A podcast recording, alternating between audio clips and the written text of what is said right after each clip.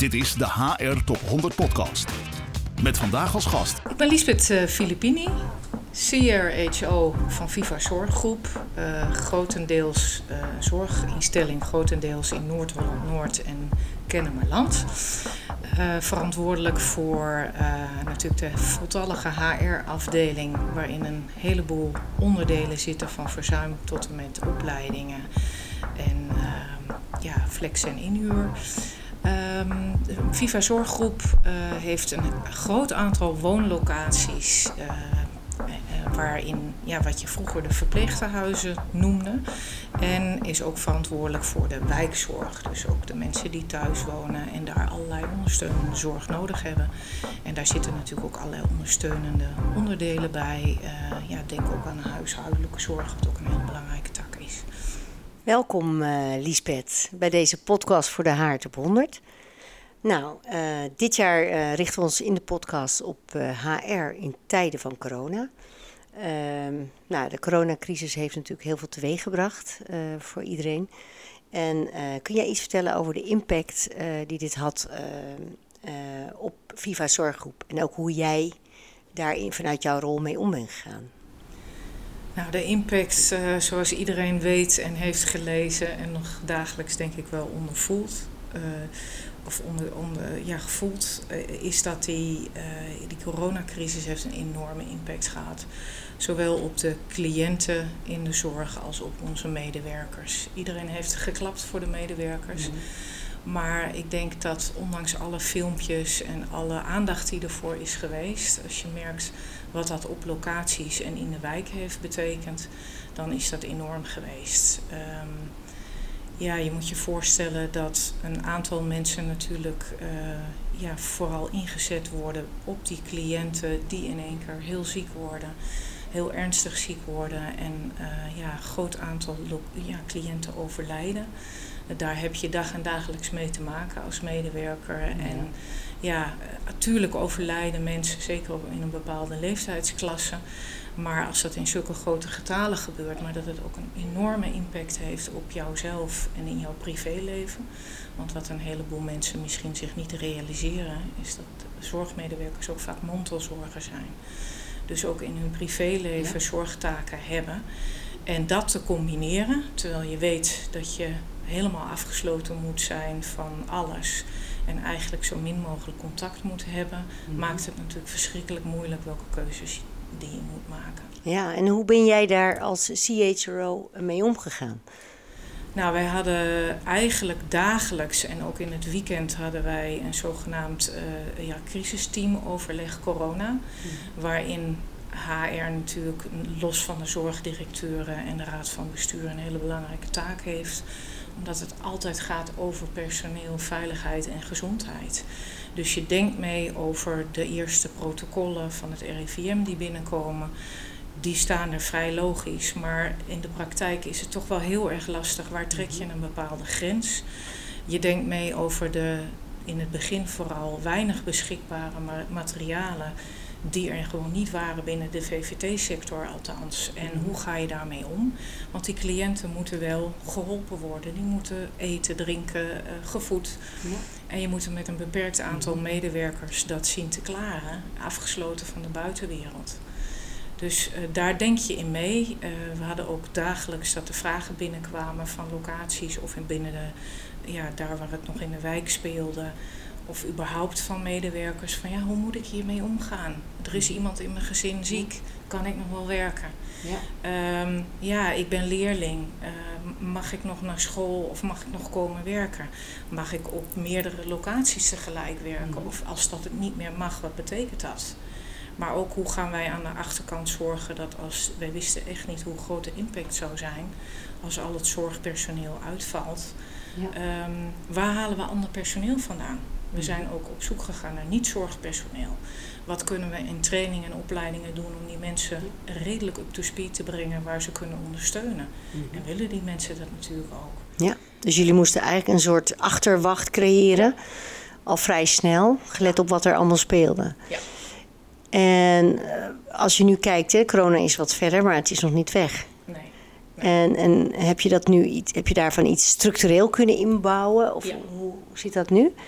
We hebben nu eigenlijk structureel, uh, het is natuurlijk ingebed bij onze, we hebben ook een, een, een behandeldiensten, we hebben allerlei artsen, mensen natuurlijk die allemaal zijn aangesloten, wat specialisten zijn, maar niet in de laatste plaats kwaliteit uh, die daar een rol in speelt. Uh, het, ja, het, het RIVM-protocol en de ondersteunende diensten die daarbij mhm. kunnen helpen. Uh, dus we hebben een aantal dingen en lessons learned. We hebben ook echt teruggekeken. Wat hebben we geleerd en hoe gaan we daarmee om en hoe kunnen we dat inbedden?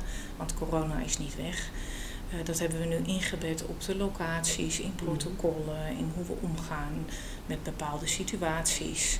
Uh, gaan we de hele locatie in lockdown doen of doen we dat per afdeling? Dus daar hebben we ook echt van geleerd. Ja. En dat is dus nu ook in ja, de dagelijkse gang van zaken verweven. Ja, en, en zijn er ook best practices die je misschien kunt delen met de luisteraars, uh, gelet op uh, hoe jullie vanuit HR met deze situatie omgaan?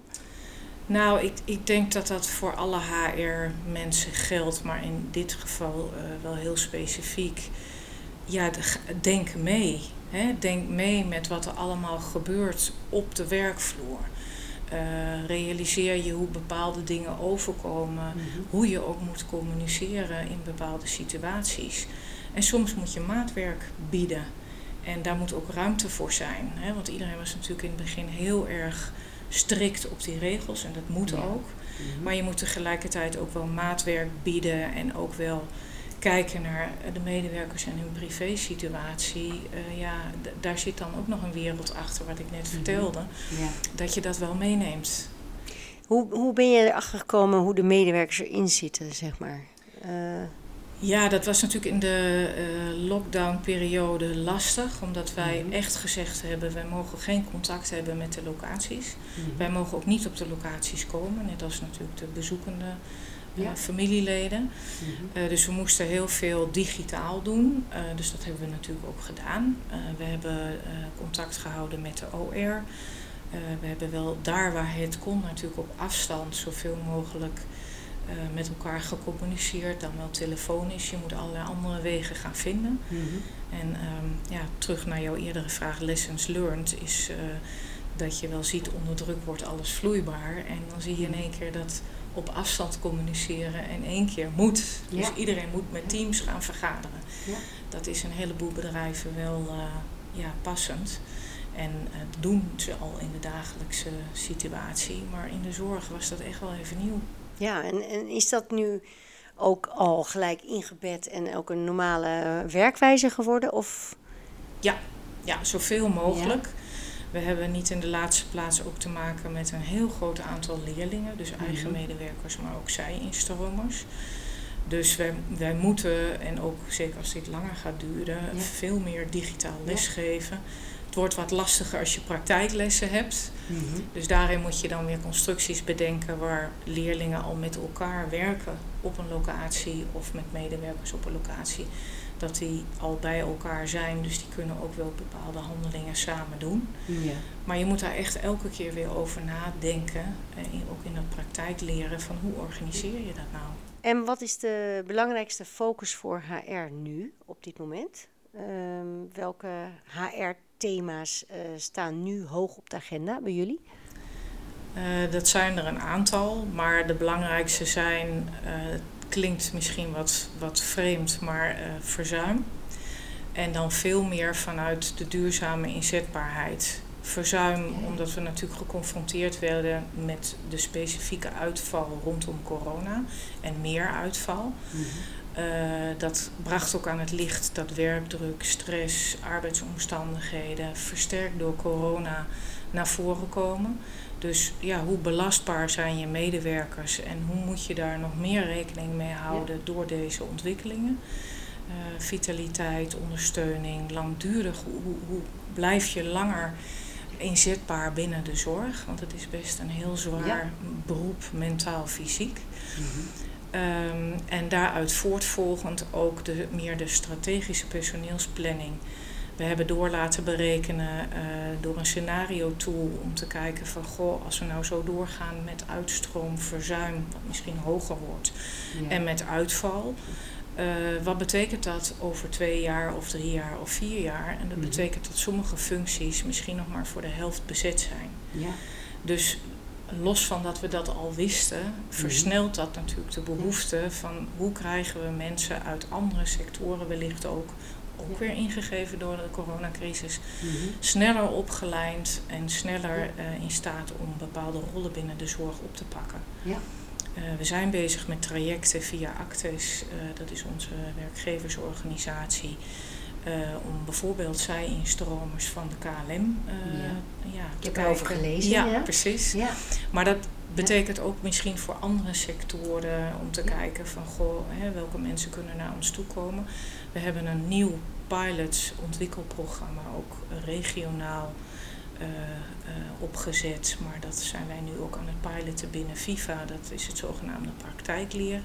Mhm. Dus dat betekent dat je op een locatie eh, s s'morgens gaat werken en smiddags les krijgt. Dus dat is meer blended learning. En daarin kun je ook versneld leren, wat voor bijvoorbeeld zij-instromers interessant is. Want anders doorloop je zo'n traditioneel programma. Dus daar gaan we nu verder mee experimenteren.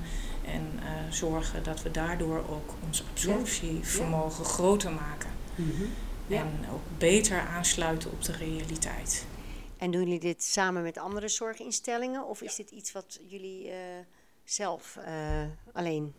Nee, het is een, het is een, eh, er zijn een aantal eh, werk- en stuurgroepen binnen de Ja. zorg en daar Ja. is ook subsidie beschikbaar. Mhm. Maar de bedoeling is dat je van elkaar leert en met elkaar zaken ontwikkelt. En daar is het initiatief uit voortgekomen. Uiteraard heb je daar zelf ook een belangrijke rol in om daar ja, binnen je organisatie natuurlijk goed vorm aan te geven. Met Mhm. de eigen mensen en projectleiders en het ook duurzaam te maken. Dus dat het niet afhangt van alleen maar die subsidie.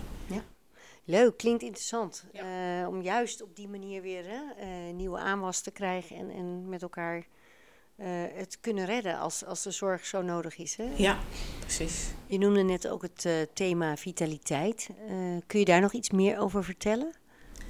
Nou, we hebben in relatie tot eh, verzuim en, en dreigend verzuim en uitval, eh, ook natuurlijk eh, met betrekking tot coronaklachten, hebben we gekeken naar de gezondheid van de gemiddelde zorgmedewerker. Zowel binnen de, ja, de, de sector als binnen onze eigen organisatie.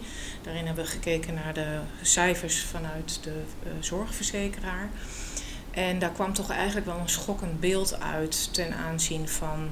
Goh, eh, hoe verhoudt de gezondheid van de zorgmedewerker Mhm. zich tot de gezondheid van de gemiddelde medewerker in Nederland? En dan zagen we toch wel dat, 20, dat eigenlijk de medewerkers in de zorg 20% ongezonder of met meer klachten eh, thuis zitten dan werkend Nederland.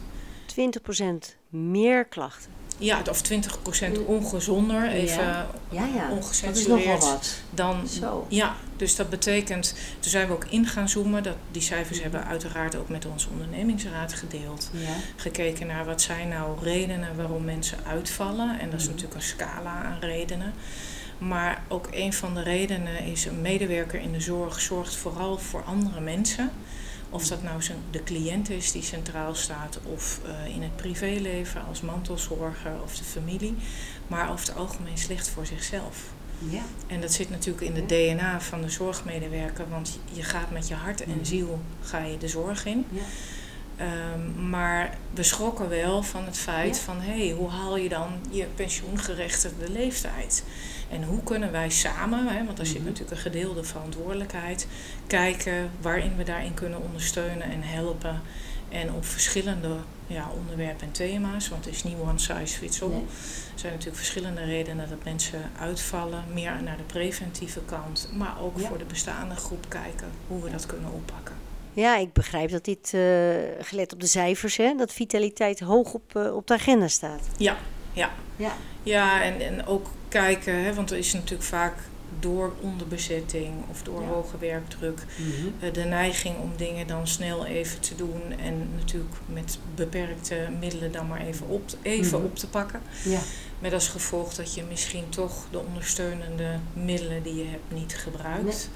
En mensen zijn natuurlijk ook routinematig gewend op een bepaalde manier te werken. Dus dat is heel hardnekkig om dan te zeggen, ja nou moet je een andere werkwijze aanleren. Want anders haal jij die 65 niet of de 67. Nee.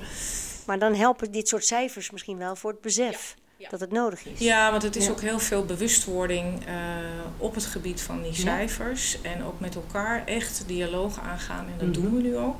Zowel met de OR als met de leidinggevende.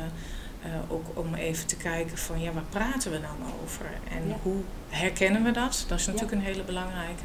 En hoe kan iedereen daar zijn verantwoordelijkheid en zijn rol in nemen? Ja, mooi. Hey, en hoe zie jij de toekomst uh, ten aanzien van HR? Hoe zie jij dit? Uh, zie jij invloeden vanuit wat er nu gebeurd is eigenlijk naar de toekomst toe die blijvend zijn? Ja, de, ik denk dat het op afstand werken en met elkaar samenwerken wel blijvend is. Mm -hmm. Ik denk dat het een illusie is om te bedenken dat dit eenmalig een, een virus is Um, en ik denk dat er nog meer virussen zullen volgen. Dat komt ook een beetje een stukje uit de globalisering en de contacten die we allemaal met elkaar hebben over de hele wereld. Mm -hmm.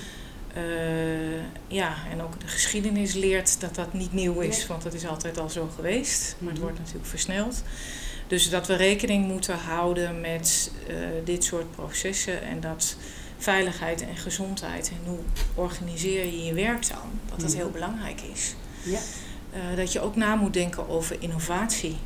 En ook innovatie in de zorg. Hè. Hoeveel handelingen moet je misschien digitaliseren en op afstand gaan doen? Even los van dat je altijd persoonlijke zorg moet geven. Mm -hmm. Maar die innovatie is verschrikkelijk belangrijk. En uh, ik denk dat het goed is, en natuurlijk zijn die initiatieven er al, maar dat ook de VVT-sector nog meer mm. naar buiten kijkt en aansluit op de ontwikkelingen die moderne bedrijven al hebben. Ja. Om te kijken van hoe passen we dat dan toe binnen onze zorg. Lisbeth, zijn er ook uh, zaken die jullie vanuit Viva Zorggroep hebben opgepakt, los van de andere zorginstellingen, zeg maar, om uh, om te gaan met de situatie? Nou, ik denk los van het regionale overleg wat er uh, binnen corona is geweest, met, met alle mhm. andere VVT-zorginstellingen, dat je natuurlijk binnen je eigen organisatie, met misschien wat een specifieke organisatievorm, natuurlijk gaat kijken van hoe kunnen we dat beter en anders organiseren.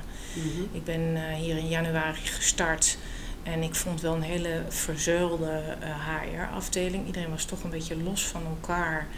Uh, ja, met, met alle goede bedoelingen heel hard aan het werk. Mhm. En we proberen nu veel meer bepaalde onderwerpen te combineren. En te kijken van hoe kunnen we dat ook projectmatig met elkaar, maar ook met, de, uh, ja, met, met, met, natuurlijk de lijn op te pakken.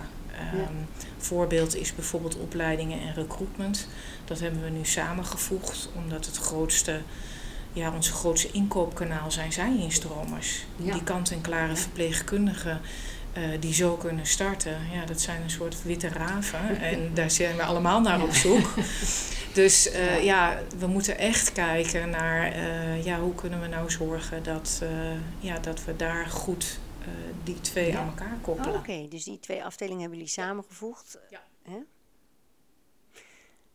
Leuk, ja. En zijn er nog andere dingen waarvan je zegt, nou, dat hebben we specifiek met ons team gedaan? Of dat ja, echt iets waar we met elkaar mee aan de slag gaan nu?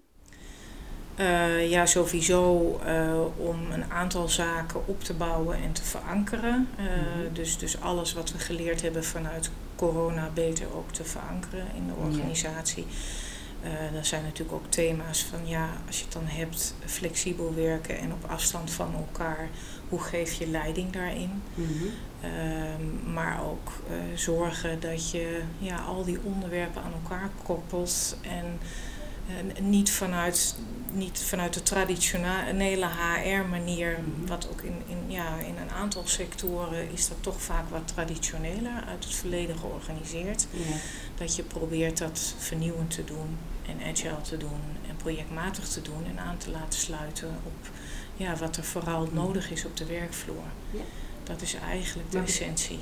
Betekent dat jullie ook wel agile werken in de, in de zorg? Proberen we nu langzaam op te gaan zetten met, de, met de projecten die we doen. Ja. Uh, dat het ja, veel kortcyclischer is, niet meer hele plannen bedenken en dan eindelijk, eindelijk komt het. Maar ook kleine succesjes uh, zorgen dat je op een heel korte termijn al wat zaken kunt laten draaien.